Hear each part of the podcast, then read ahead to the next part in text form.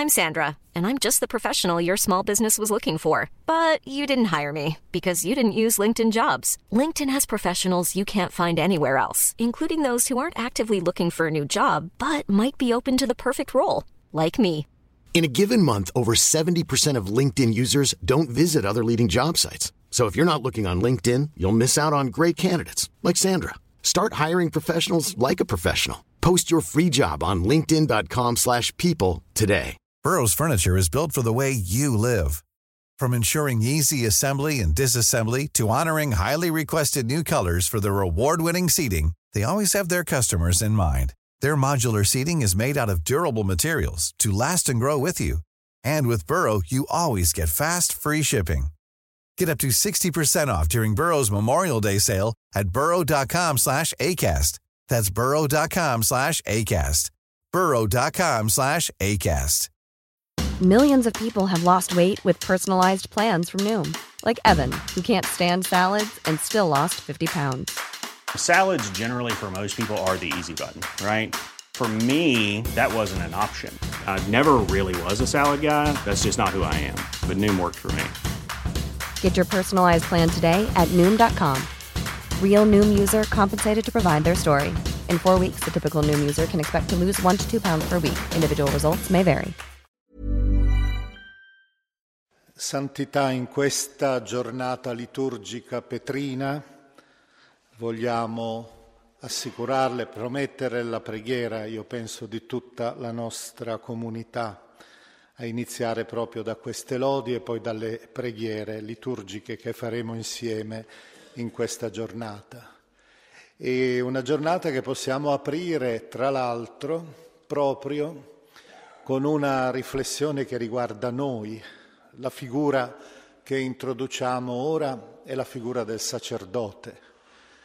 È una presenza molto significativa nel Salterio, come è ovvio immaginare, essendo un testo liturgico. Eh, abbiamo cantato poco fa nell'interno del cantico dei tre giovani nella fornace, secondo il testo greco Daniele, di Daniele, Daniele 3, abbiamo cantato in mezzo a quei, sono circa più di 40-45 soggetti che benedicono Dio, c'era anche benedicite sacerdotes domini domino, anche i sacerdoti sono messi nell'interno di questo immenso coro e salmi, nei salmi sentiamo spesso questa espressione, casa di Aronne, confida nel Signore, egli è il loro aiuto e il loro scudo. Il, ricor- il, Signore si ricorda di noi, ci benedice, benedice tutta la casa di Israele, il popolo, ma benedice in particolare la casa di Aronne. Dica la casa di Aronne, il suo amore, Hesed, è per sempre. Benedici il Signore tutta casa di Israele, ma in particolare benedici il Signore casa di Aronne e così via. Noi tra l'altro abbiamo già incontrato un sacerdote che ci ha raccontato la sua storia, una storia amara, ricordate il Salmo 42-43. Oggi io propongo come anche annunciato, due testi sacerdotali, sicuramente sacerdotali per il linguaggio che viene usato da chi compone questo salmo, ma la riflessione che ci propongono loro è una riflessione che può essere adatta a tutti, anzi costituisce una sorta di riflessione di base per l'esistenza umana. E vedremo come. Loro è proprio un messaggio, lo diciamo già subito, pasquale. Il primo salmo è il salmo 16, il secondo sarà il salmo 73, 15 e 72 della liturgia. Entrambi hanno curiosamente una vicenda, raccontano una vicenda un po' parallela, che forse è anche un po' di consolazione per noi, cioè, questi due sacerdoti salmisti hanno alle spalle, confessano una loro debolezza. Non sono perfetti, eppure hanno superato questa imperfezione, questo peccato, questa colpa anche. e ora corrono sempre di più verso quella meta, quel messaggio, quell'eredità che ci vogliono lasciare.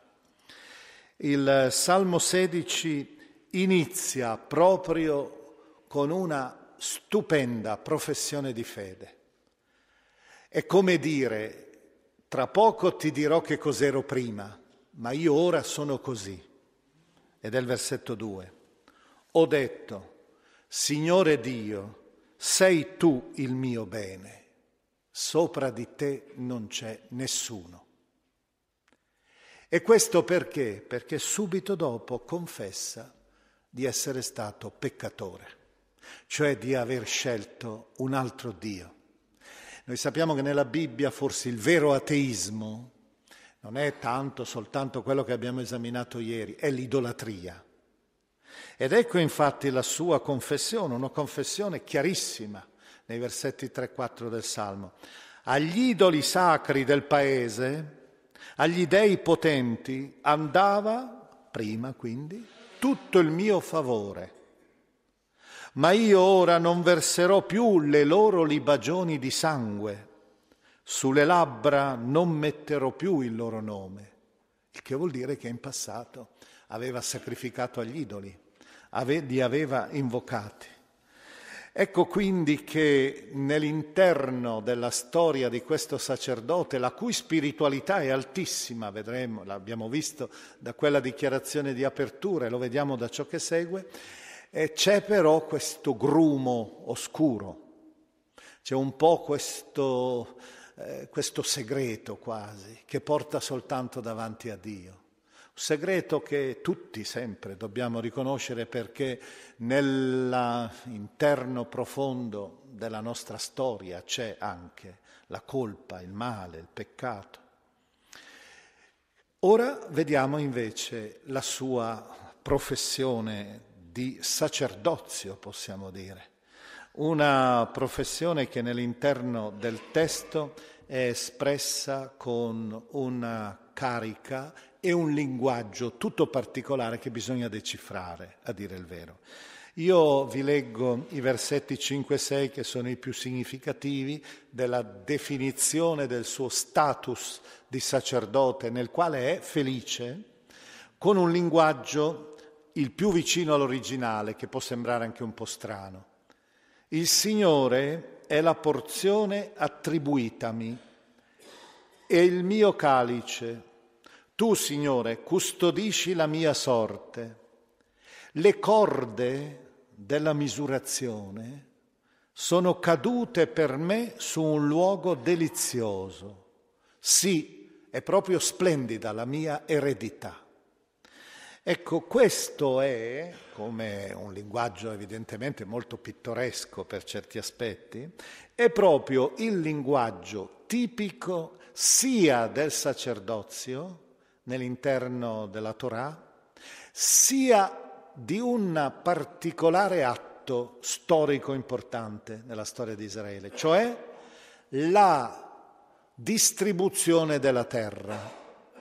L'eredità era la terra promessa, su questa eredità erano state tirate le corde di misurazione, cioè ogni tribù aveva avuto il suo perimetro, il suo territorio.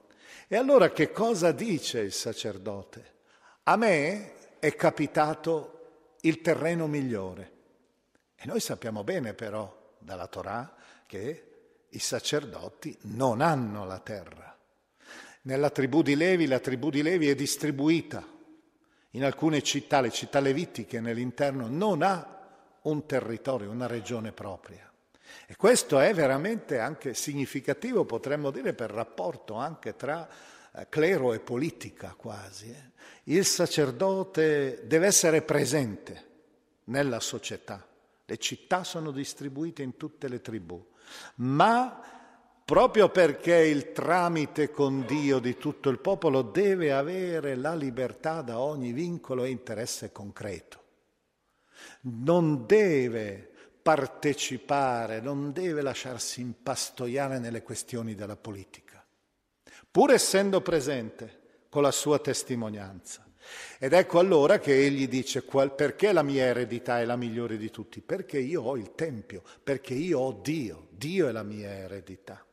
Tra l'altro anche eh, non è solo una dichiarazione vaga, è anche il riconoscimento che io vivrò anche coi beni concreti che il Tempio mi darà, cioè le decime.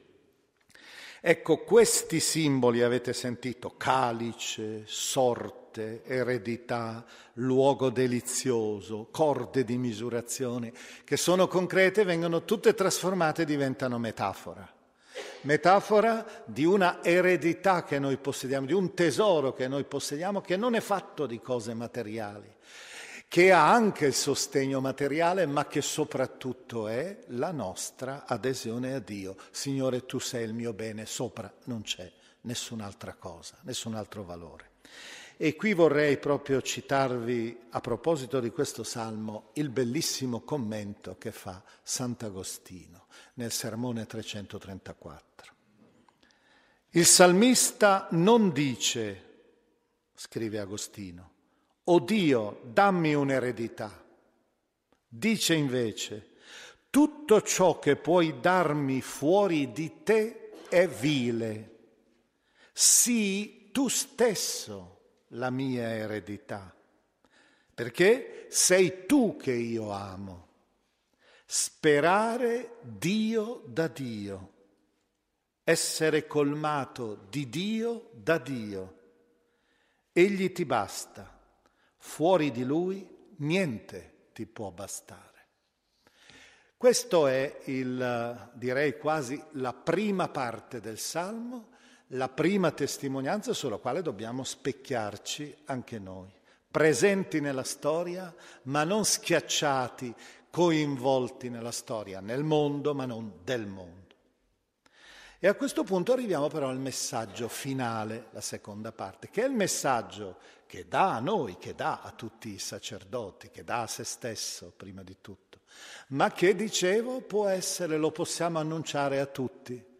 Quindi in un certo senso questa meditazione che io faccio qui davanti a sacerdoti da un sacerdote, e può essere anche si irradia, tutto, su tutto il popolo di Dio, per cui quando anche quelli che lo ascolteranno per radio questa sera o domani, che di solito eh, vengono trasmessi anche nella Radio Vaticana, ebbene in un certo senso devono riconoscersi. Per questa seconda parte, devono ritrovare una realtà che tutti ci accomuna.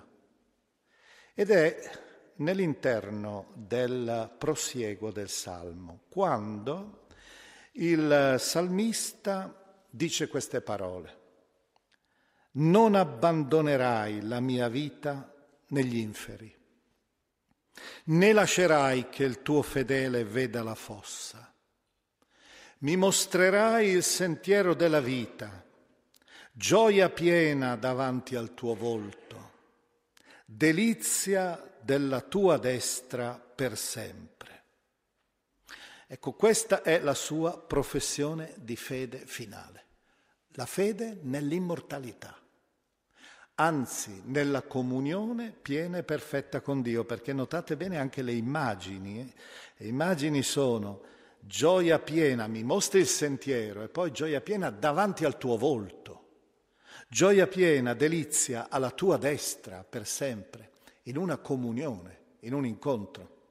È diversa questa concezione dell'immortalità da quella platonica, evidentemente, sempre nella Bibbia, eh? al di là della questione della resurrezione o meno, che è un altro, evidentemente dipende dal diverso concetto antropologico, ma è diversa anche quando si parla esplicitamente di immortalità. Penso al libro della Sapienza, che è un vero e proprio, nei primi cinque capitoli, un vero e proprio canto dell'immortalità, atanasia, aftarsia.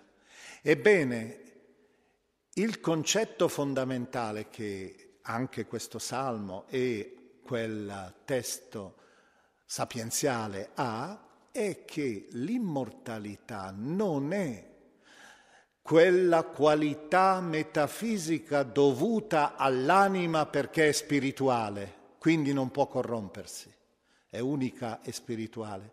Ricordate i quattro argomenti che Platone introduce nel dialogo del Fedone. per sostenere l'immortalità come condizione metafisica necessaria, conseguenza necessaria della spiritualità dell'anima. Eh, la Bibbia invece considera l'immortalità, l'abbiamo visto qui, come comunione con Dio, come intimità divina, piena e totale ed eterna, essendo Egli il Dio eterno. E allora evidentemente non può essere che grazia, non è dovuta alla creatura, non è come quell'immortalità necessaria per la spiritualità dell'anima, perché è l'entrare nell'abbraccio di Dio. Ed è questo che sostanzialmente esalta il salmista. E il salmista nell'interno della sua riflessione ci fa anche capire un altro elemento di questa immortalità. L'immortalità comincia già ora, perché essendo io in comunione con Dio durante l'esistenza terrena, non potrò essere strappato da lui, se io continuo ad esserlo durante l'esistenza terrena. È per questa ragione che egli considera il presente come la radice dell'immortalità futura. In pratica chi vive la vita di grazia è già in comunione con Dio, vive già, pregusta l'immortalità piena, totale, che sarà quella che subentrerà, perché ora noi durante il cammino terreno abbiamo sempre la nostra libertà in agguato, però chi vive in comunione, io che ho già tutto il cuore, dice nel Salmo, anzi tutto il mio essere che è proteso verso di te, io sono già in comunione e il punto terminale non sarà nient'altro che la soluzione finale, conclusiva, obbligatoria. È un po' quella che nel Vangelo di Giovanni è già presente, che si usa chiamare un po' l'escatologia presenziale, cioè già da ora colui che crede è già ora salvato, con un uso del perfetto, si compie già dentro di noi quell'efflorescenza che poi sarà quella della salvezza piena. Ecco, io vorrei qui ricordare perciò anche una testimonianza che spiega bene questo tema, questa modalità in una maniera letteraria, spiega bene proprio Dostoevsky nei Demoni, quando scrive, badate bene a questa argoment- sua argomentazione, se ho cominciato ad amare Dio e mi sono rallegrato del suo amore, sono in comunione con Lui quindi, è possibile che lui spenga me e la mia gioia e mi converta in zero? Se c'è Dio che mi ama, anch'io sono immortale. Cioè l'immortalità è, vedete, la derivazione naturale del fatto che siamo già avvolti dall'amore di Dio. È per questo che allora la morte viene concepita in una maniera diversa eh, c'è nella tradizione musulmana, c'è una bella rappresentazione della morte di Abramo. Abramo che muore vecchissimo e che quindi si era abituato quasi a considerare la sua vita terrena come un dato normale, continuo, se non che un giorno, il racconto è abbastanza lungo e complesso, vede da lontano profilarsi, mentre lui è sotto le tende di Mamre, vede profilarsi da lontano un angelo.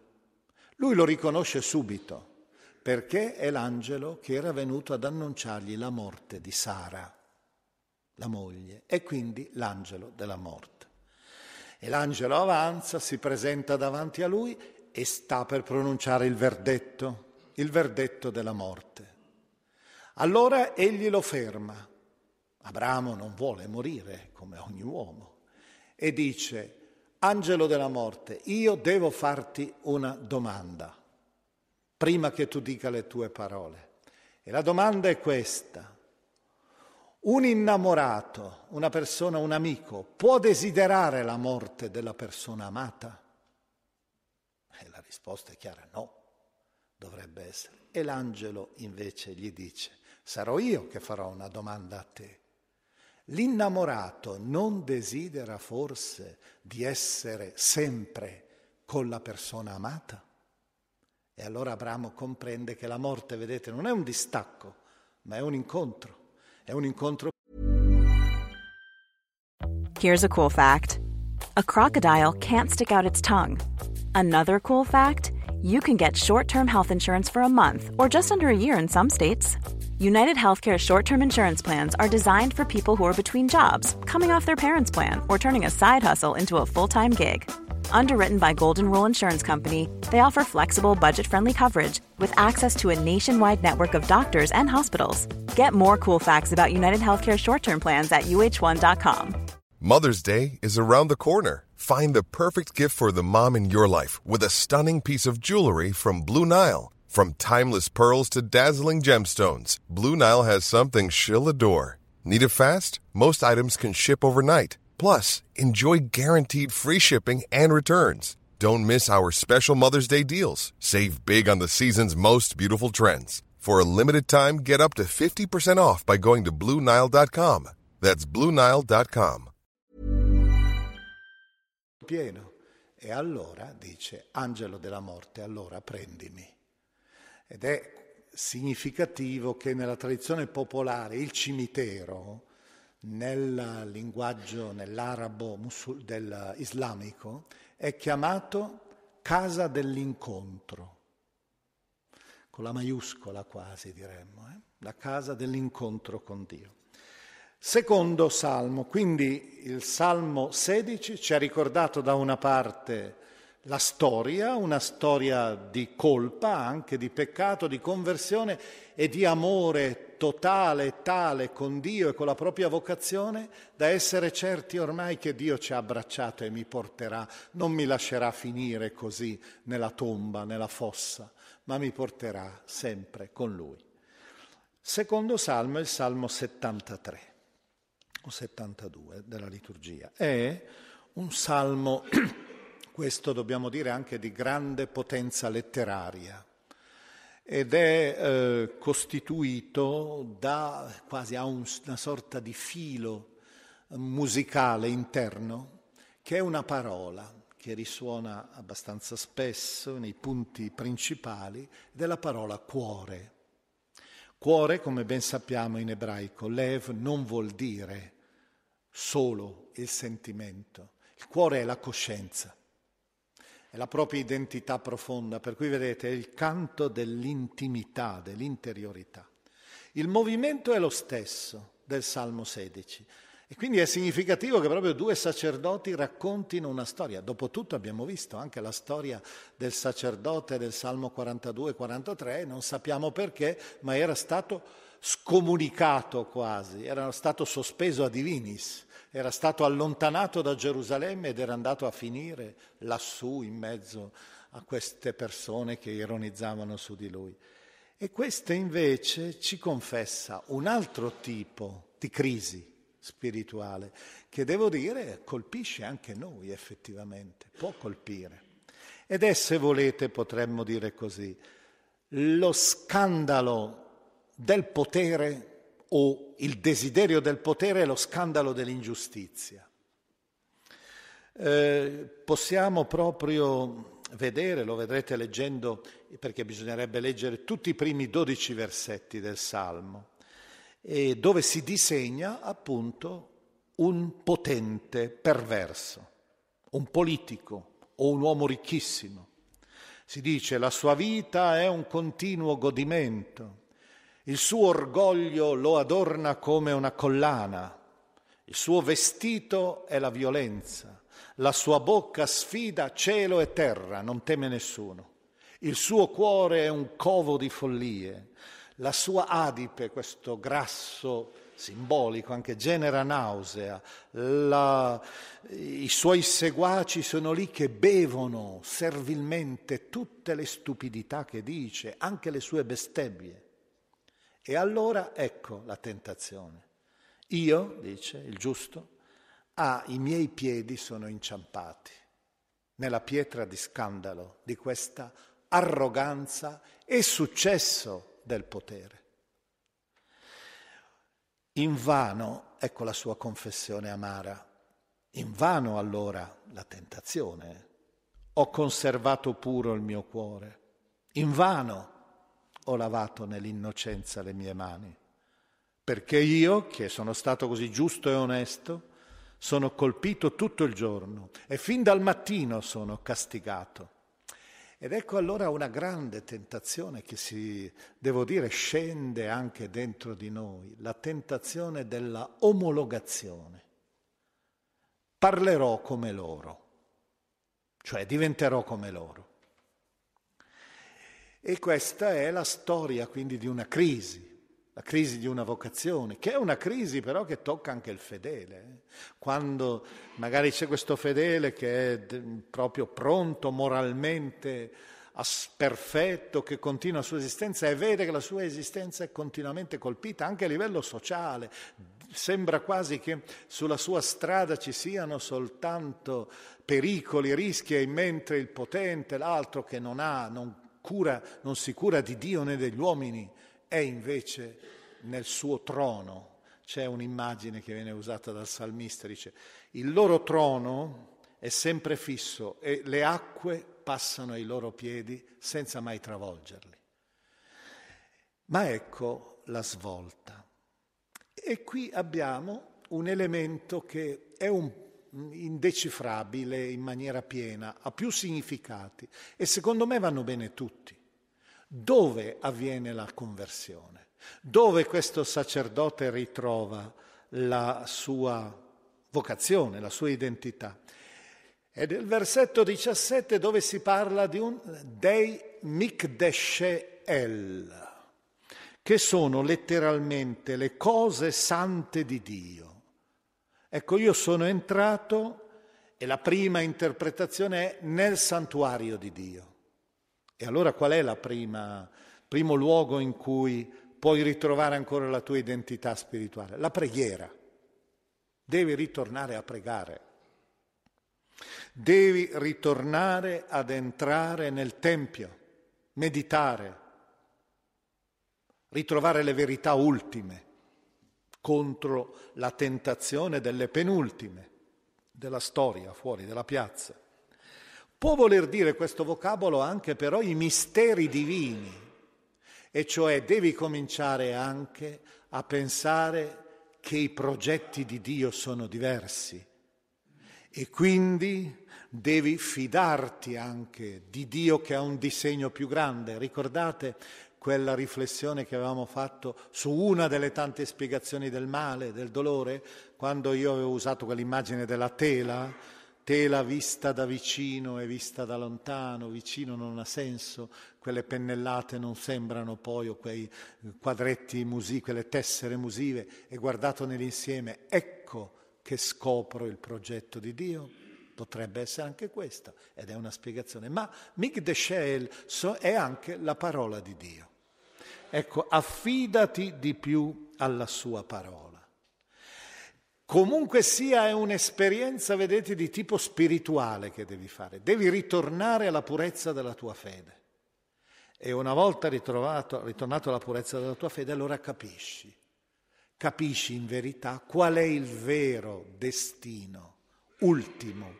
E qui usa proprio l'espressione in ebraico acharit, che vuol dire la fine, il punto terminale, la meta, la meta di tutto questo nostro dibatterci sulla faccia della terra. E il loro destino ultimo, quello dei perversi, quelli di coloro che ti hanno tentato, quasi ti hanno fatto inciampare, la loro meta è in realtà il vuoto, la perdizione. Il loro splendore è solo un'illusione ed ecco allora qui che cosa ci sarà per me. E allora lo sguardo va oltre la morte.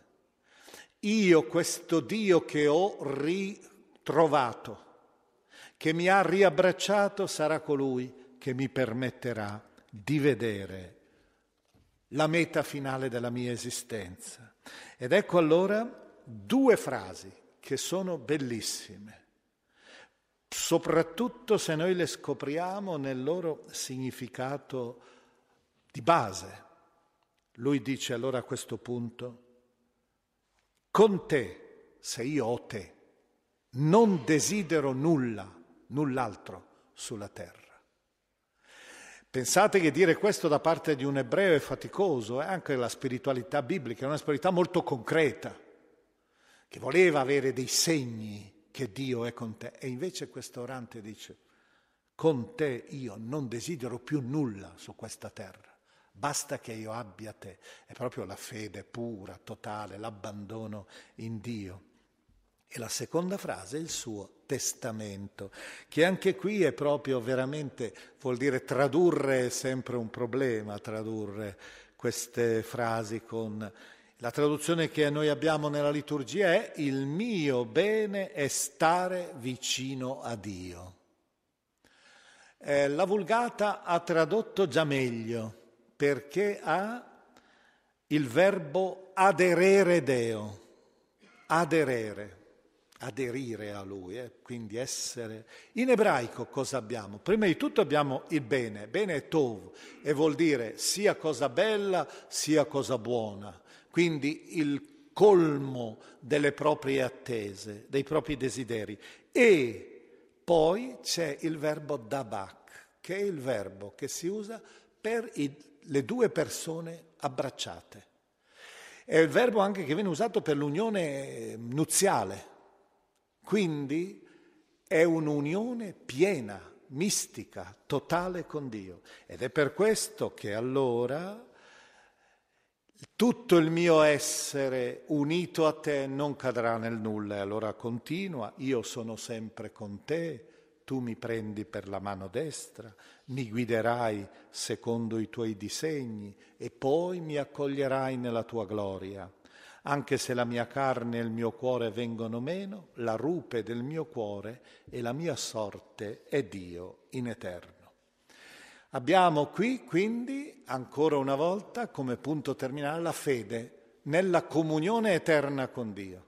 L'immortalità, l'acharit dell'empio sarà la condanna, la maledizione divina. Il mio sarà essere abbracciato, dabak, aderere essere insieme col mio Signore e allora, anche se la mia carne e il mio cuore ora vengono meno, io sarò sempre con Lui. Eh, concludiamo con eh, una applicazione di ordine generale in questo caso. Abbiamo visto i sacerdoti, questi sacerdoti ci hanno invitato anche un po' alla, a una certa serenità anche nel realismo della nostra vita, anche nelle nostre cadute nelle cadute spirituali, nelle cadute della nostra esistenza. È un po' l'impasto, un po' della nostra vita. Però dall'altra parte come messaggio ultimo ci danno il messaggio dell'oltre, di saper guardare più in avanti e più in là, verso quella meta ultima. E qui abbiamo perciò un messaggio che potremmo chiamare pasquale. E questo è il messaggio dei sacerdoti. Non per nulla il Nuovo Testamento ha letto il Salmo 16, il primo l'ha letto come Salmo pasquale, quella rappresentazione del non cadere nella fossa ed essere sempre con Dio l'ha visto per il Cristo, la resurrezione del Cristo. Ecco, e qui io lo lascio così perché è una meditazione che dà dai confini sterminati, potremmo dire, il tema della morte. La società contemporanea noi, come sappiamo, ha cancellato, cerca di evitare in tutti i modi questa riflessione. È molto nota una, un saggio che io ho trovato veramente molto suggestivo di una sociologa canadese, eh, Céline Lafontaine, la quale ha intitolato il suo saggio Il sogno dell'immortalità e parla di una società post-mortale. E vedete, l'immortalità della società contemporanea è piuttosto quello di cercare di vivere più a lungo, cercare di sanare gli organi, di, di, ricambiarli in qualche modo come una macchina per continuare. E questa concezione della immortalità è una concezione misera. Eh? Già nella Spessalvi Benedetto XVI ci ricordava che non è l'eternità una continuità di tempo senza fine, perché potrebbe essere anche una maledizione continuare sempre senza poter avere una meta in una sorta di movimento continuo e perpetuo. La società contemporanea comunque ha cancellato. E qual è il risultato? E qui lo diceva un altro filosofo, Norbert Elias, il quale diceva, mai come oggi gli uomini sono morti così silenziosamente e igienicamente e mai sono stati così soli. La morte ai nostri giorni rispetto alla tradizione cristiana precedente, che era un momento anche, direi, corale, la morte è diventata una realtà estremamente rigida e frigida. Pensiamo alle morti negli ospedali, pensiamo anche certe volte alle morti anche in certe case dove i bambini non devono vedere nulla. Io ricordo una volta in Iraq sono stato, conoscevo una persona lì facendo un po' di archeologia, conoscendo uno di questi eh, contadini che lavoravano un po' per gli archeologi per guadagnare qualcosa. E una volta, avendo creato un po' di amicizia, mi aveva portato, pensate un po', cosa, una cosa che noi non faremmo mai, mi aveva portato a vedere di solito le feste delle famiglie. No, venga a visitare anche a vedere mio padre che sta morendo. E io sono andato, siamo andati insieme in questa misera casa, dove c'era naturalmente questo vecchio su un giaciglio che stava chiudendo palesemente i suoi giorni, attorno c'erano le donne che preparavano il pranzo, c'erano le galline che passavano la vita e c'erano i bambini che andavano a vedere, a toccare il dito del nonno per vedere com'era ancora, guardavano la morte, la morte come una parte della vita. Oggi questo per noi sarebbe inconcepibile, la puri- purificazione di ogni categoria della morte. E il risultato è che la morte diventa una realtà invece così abnorme e solitaria. Chi non ricorda quel racconto stupendo? Chi non l'ha letto deve leggerlo, assolutamente, anche dal punto di vista pastorale, credo. La morte di Ivan Illich di Tolstoi. Questa persona che muore nella solitudine assoluta di una famiglia. Ecco, questa era la meditazione, forse l'applicazione che possiamo fare per tutti. E finisco ora dicendo agli italiani, soprattutto che sono qui e che conoscono questo poeta, scrittore più che poeta, scrittore, perché è molto popolare anche tra i giovani, devo dire, e ha continuato ancora dopo la sua morte nonostante la sua sia stata una, una testimonianza non da credente, però che sempre è stato colpito dai temi fondamentali dell'esistenza. È Cesare Pavese. È uno dei più bei versi, io sono convinto, della poesia italiana del secolo scorso e l'ha scritto lui. Solo che lui l'ha smentito poi alla fine, con la sua fine. Il, il verso è, lo conoscono tutti anche nelle scuole, verrà la morte e avrà i tuoi occhi.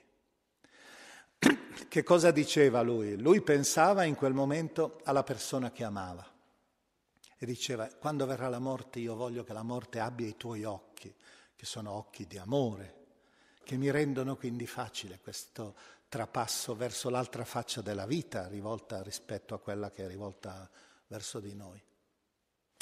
E io direi che questo verso per lui non è stato vero. È morto in un agosto caldo, in un albergo, con quanto di più triste si possa immaginare, nella città di Torino, che era un po' anche la sua città dove viveva, in un albergo suicida. Quindi per lui la morte ha avuto occhi truci, casomai. Io penso che questo verso invece dovremmo un po' usarlo per noi quasi come una preghiera rivolta a Dio. Sperare che Dio, il Cristo, sia lì in quel momento e siano i suoi occhi a guardarci per prenderci, come hanno confessato questi sacerdoti. Verrà la morte e avrà i tuoi occhi con la T maiuscola.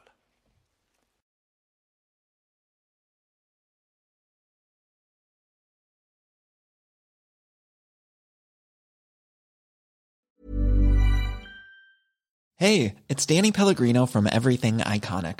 Ready to upgrade your style game without blowing your budget? Check out Quince. They've got all the good stuff shirts and polos, activewear, and fine leather goods, all at 50 to 80% less than other high end brands. And the best part?